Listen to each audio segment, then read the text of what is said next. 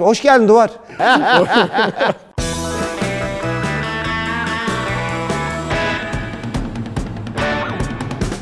Hoş bulduk hocam. Hocam 2022'ye çok iddialı girmiştiniz. Bomba Bomba, gibi. gibi. geleceğim dediniz. Maşallah ilk haftadan korona oldunuz. Neler yaşadınız? Neler oldu? Geçen hafta izleyicilerle buluşamadık. Bir Evet. anlatın neler yaptınız? Evet çünkü çok bulaşıcı virüs. Omikron. Herkes aşısını olsun. Herkes kendine dikkat etsin. Virüs fena. Vallahi çok fenaydı yani. Yani bana ben de çok sıkıntı olmadı ama aşılı olduğum için herhalde. Ama yayılıyor. Bu tabii büyük bir, bir risk. Çünkü biz biliyorsun ekonomimiz de çok şey değil. Öyle kapatma mapatma falan yapabilecek durumları yok. Dolayısıyla e, herkesin kendine çok dikkat etmesini tavsiye ediyorum. Yoksa benim gibi böyle iddialı girip fıs diye seneye başlarsın yani. Başlamaman lazım. Hocam bu bana Türkiye'de bir şey hatırlatıyor. Neyi duvar?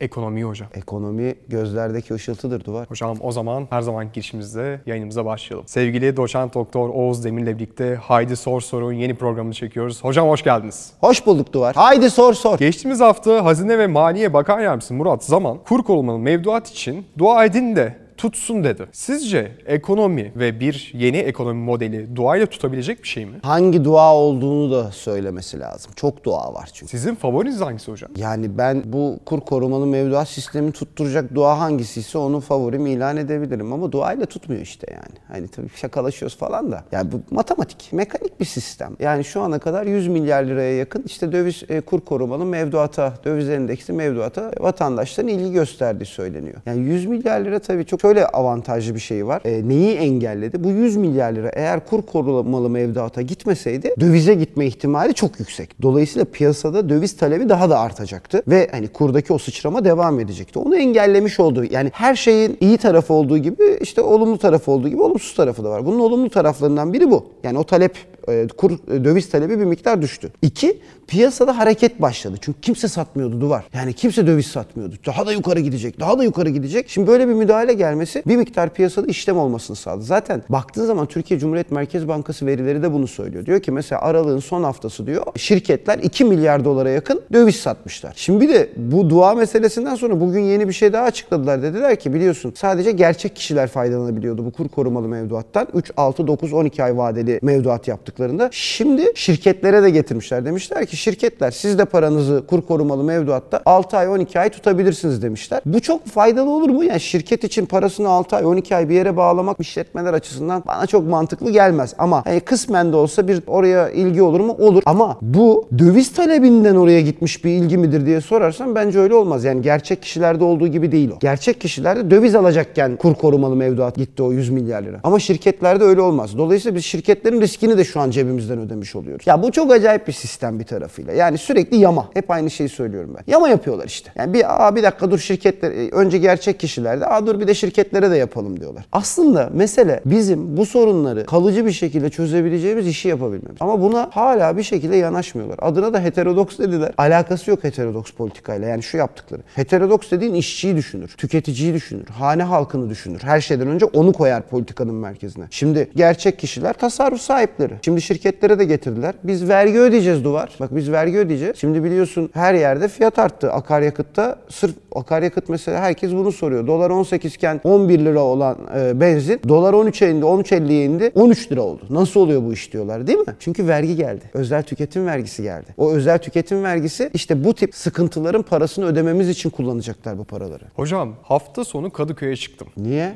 Kalabalıklar içindeki yalnızlığımı yaşayayım. Bakayım dedim sokaklar nasıl. Bir iki dedim bira içeyim. Hocam her yer bomboş. Ben kalabalıklar içinde yalnız olacaktım. Yalnızlık içinde daha çok yalnız kaldım. Evet, yalnızlık içinde kalabalık yaşamış olabilirsin. Şu an yalnızlığın kalabalıklaşabilir. Eğer ki ısmarlıyorsan birilerine bir şey bir bakmışsın bir anda 10 kişi olmuş olabilirsin yani. Türkiye'nin geldiği yer bu. Çünkü pahalı. Yani vergi bak şimdi özel tüketim vergisi yılbaşı itibariyle alkolde sigarada %47 arttı. Elektrik fiyatları arttı. Doğalgaz fiyatları arttı. Yani ciddi bir zam yüküyle karşı karşıya kaldık. Ne dedi Türkiye İstatistik Kurumu yıllık enflasyonu %36. Ne dedi aylık enflasyonu %13,5. Sonra da çıktılar dediler ki Ocak ayında düşecek enflasyon. Ya bu kadar zamla nasıl düşer? Düşmez. Daha da artacak. E şimdi e, bu vatandaşın üzerinde de ciddi bir yük yaratıyor. Şöyle düşün bak Duvar. Senin ayda 300 lira elektrik faturan geliyordu. Mesela örnek veriyorum ailesiniz siz. İşte 300 lira doğalgaz faturan geliyordu. E şimdi bunlar 450-450 gelsin. Örnek veriyorum. Ne yaptı? Bir fatura daha gitti. Sen o 300 lirayı ya gidiyordun çoluk çocuk bir yerde yemek yiyordun iki kadeh bir şey içiyordunuz. Ya gidiyordun çocukların ayakkabısını yeniliyordun. Ya bir elbise alıyordun bir şey alıyordun. Şu- O O 300 lirayı şimdi olduğu gibi götüreceksin faturaları ödeyeceksin. Peki bunun sonucu ne olacak Duvar? Bir süre sonra Türkiye ekonomisi gibi tüketerek büyüyen bak hep bunu konuştuk değil mi? Türkiye ekonomisi üreterek büyümeli. Ama öyle olmuyordu. Hep tüketerek büyüyorduk biz. E şimdi vatandaşın da yani geniş kesimlerin de tüketim yapacak hali kalmamış olacak. Bu nereye götürür bizi biliyor musun? Bu şekilde yüksek enflasyonla beraber. Durgunluğa götürür tabii. Yani hani o ekonomi büyüyecek, işsizlik kalkacak, işsizlik düz- işte çözülecek diyorlardı ya. Tam tersi bir durum oluşabilir. Çünkü bu tüketim hizmet sektörlerinde daha çok yoğunlaşıyor. Perakende gibi, turizm gibi, işte restoran, otel işletme gibi. İnsanlar buralarda harcama yapmadığı zaman e, buralardaki e, işletmelerde personel çıkartmaya başlayacaklar. Al sana durgunluğun babası. Olmaz. Yani bak bir kere bir dengeyi bozduğun zaman bir yerleri toparlayabilmen mümkün olmuyor ekonomide. İstikrarlı, doğru düzgün bir politika ve her şeyden önce umudu arttırman lazım. Şimdi sen sokaklarda kimseyi göremiyorum diyorsun. Bu neyin göstergesi biliyor musun? İnsanların ekonomiye olan güveninin, kendi ekonomisine olan güveninin düştüğünün göstergesi. Bak zam geldi. Asgari ücrete %50 değil mi? Yani işte %29 ile %50 arası. Bakma sen %50 diyorlar da 4250 lira oldu. Memur maaşları %31'e yakın arttı yılbaşında. Emekli maaşları %25.6 arttı. Peki bizim yılın ikinci yarısındaki enflasyonumuz kaç? %25.8. Ben sana diyeyim bak memur maaşı %31 artmadı. Memur maaşı sadece %7 arttı. Onu da zaten Ocak ayı enflasyonunda kaybedecek. Asgari ücret daha Aralık ayında %13.5 gitti. Ocak ayında yine %7'si 8'i gidecek. Şubat ayının birinde asgari ücretli ilk maaşını alacak 4253 lira. Mart ayında aldığında, Nisan ayında aldığında bu para bana yetmiyor diyecek. Verilen zam öyle %30 zam falan değil. Kimse kimseyi kandırmasın. En baba verdikleri zam memura %7,5. Asgari ücretliye işte %29 dedim hatırlarsan. Enflasyonun %3-4 puan altında eğer 3 çocuklu bir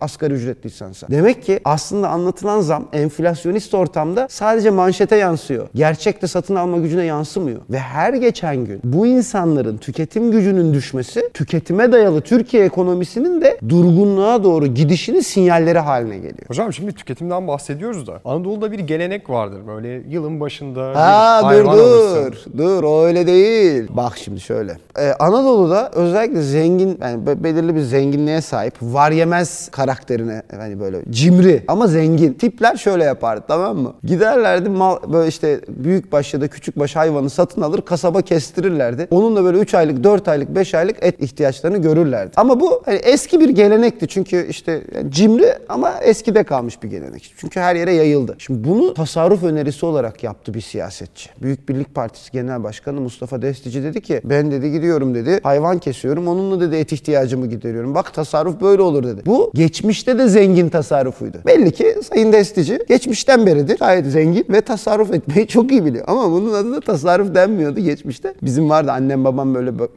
mesela zengin aileler vardı bizimkiler öğretmen. Böyle bakarlardı ya mal kestirmiş gene falan filan. O zaten zengin ama cimri falan diye anlatırlardı. Bunu zaten Desticinin verme, bilgi olarak vermesine gerek yok vatandaşa. Vatandaş eskiden de mal kestiremiyordu. Gene zenginler yapıyordu bunu. Anlatabiliyor muyum? Böyle tasarruf mu olur? Ya utanmasalar şey diyecekler yani. Zaten zam geldi ya şimdi alkole malkole falan. Mum ışığında için diyecekler. Çünkü elektriğe de zam geldi. Ya işte onlar hep bizim romantizmimizi düşünüyorlar. Duvar. Senin anlayabileceğin işler değil. Önümüzdeki Yani- ay biraz romantik olacağım görünüyor hocam. sen önümüzdeki birkaç yıl romantik olacaksın. Asgari ücretle çalışmıyor mu duvar?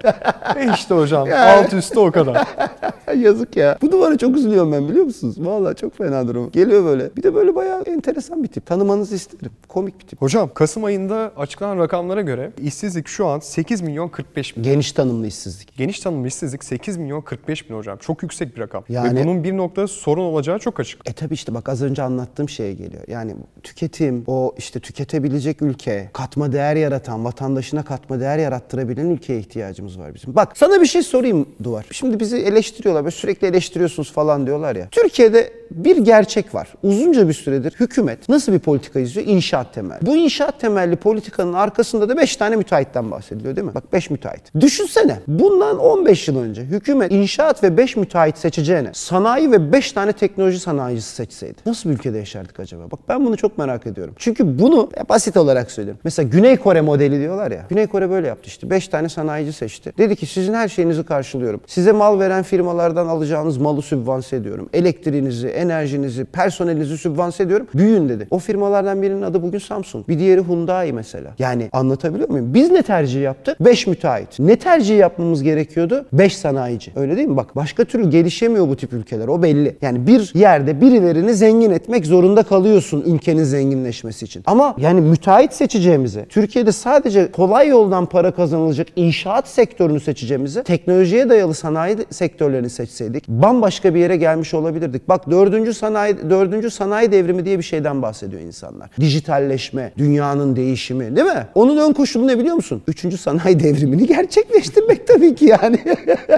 Şimdi sen diyorsun ki üçüncü sanayi devrimi olmadan dördüncü sanayi devrimi yapalım. Türkiye teknolojileşsin, dijitalleşsin. Abi dijitalleşme dediğin şey data. Datayı ne üretecek? O üçüncü sanayi devrimi. Yani sanayileşmenin kendisinde kullandığı makineler üretecek. Sende o yok. Datayla yürümeye çalışıyor. Oğlum data yok. Elinde petrol yok ama ben benzin üreteceğim diyorsun. Anladın mı? Olacak iş değil. Bak bu Türkiye'yi o inşaat kafası 2010'lu yıllardan sonra bizi uzun vadede öyle bir bağladı ki belki o gün evet gene birileri çıkıp şunu diyebilirdi. 5 tane sanayici seçtiniz, onları işte e, zengin ettiniz, ülkenin kaynaklarını oraya akıttınız ama şunu diyecektik. Yani en azından şu savunma olabilecekti. Ama 5 sene sonra öyle olmayacak bakın. 10 yıl geldi. 5 sene sonra Türkiye'nin katma değerli, yüksek teknoloji ihracatı toplam ihracatının içerisinde %20'lere, %30'lara, %40'lara gidiyor diyebileceklerdi. Bugün kaç? %3,5. Cumhurbaşkanı diyor ya ihracat rekoru kırdık. O ihracat rekoru bir şey değil ki. Fakirleştirerek, ucuzlaştırarak rekor kırıyoruz. Asıl mesele tek katma değerli. Peki hocam son sorum. Hafta yine burada mıyız? Her hafta olduğu gibi haftaya da eğer sizlerden biri korona olmasa ben sıramı savdım. Yani olmayın tabii de inşallah buradayız. Bir şey daha söyleyeyim ya. Herkes kendine dikkat etsin. Bak vaka sayıları 60 binlere falan geldi. Aman diyeyim yani. Evet hafif geçiyor gibi bir şeyimiz var. Ben de öyle geçti. Bir tanıdığım birkaç kişi de öyle geçti ama başka insanlarda da ağır geçebiliyor. Herkes kendini korusun duvar. Bundan sonrası belli ki önümüzdeki 6 ay bizim için sağlık açısından, ekonomi açısından ve siyaset açısından zor geçecek. Hocam sorularımız birikti. Daha çok soru birikmesini istiyoruz. Sorular nereye? Aha buraya. Haydi sor sor. Hocam teşekkürler. Ben teşekkür ederim Duvar. Haftaya görüşmek üzere.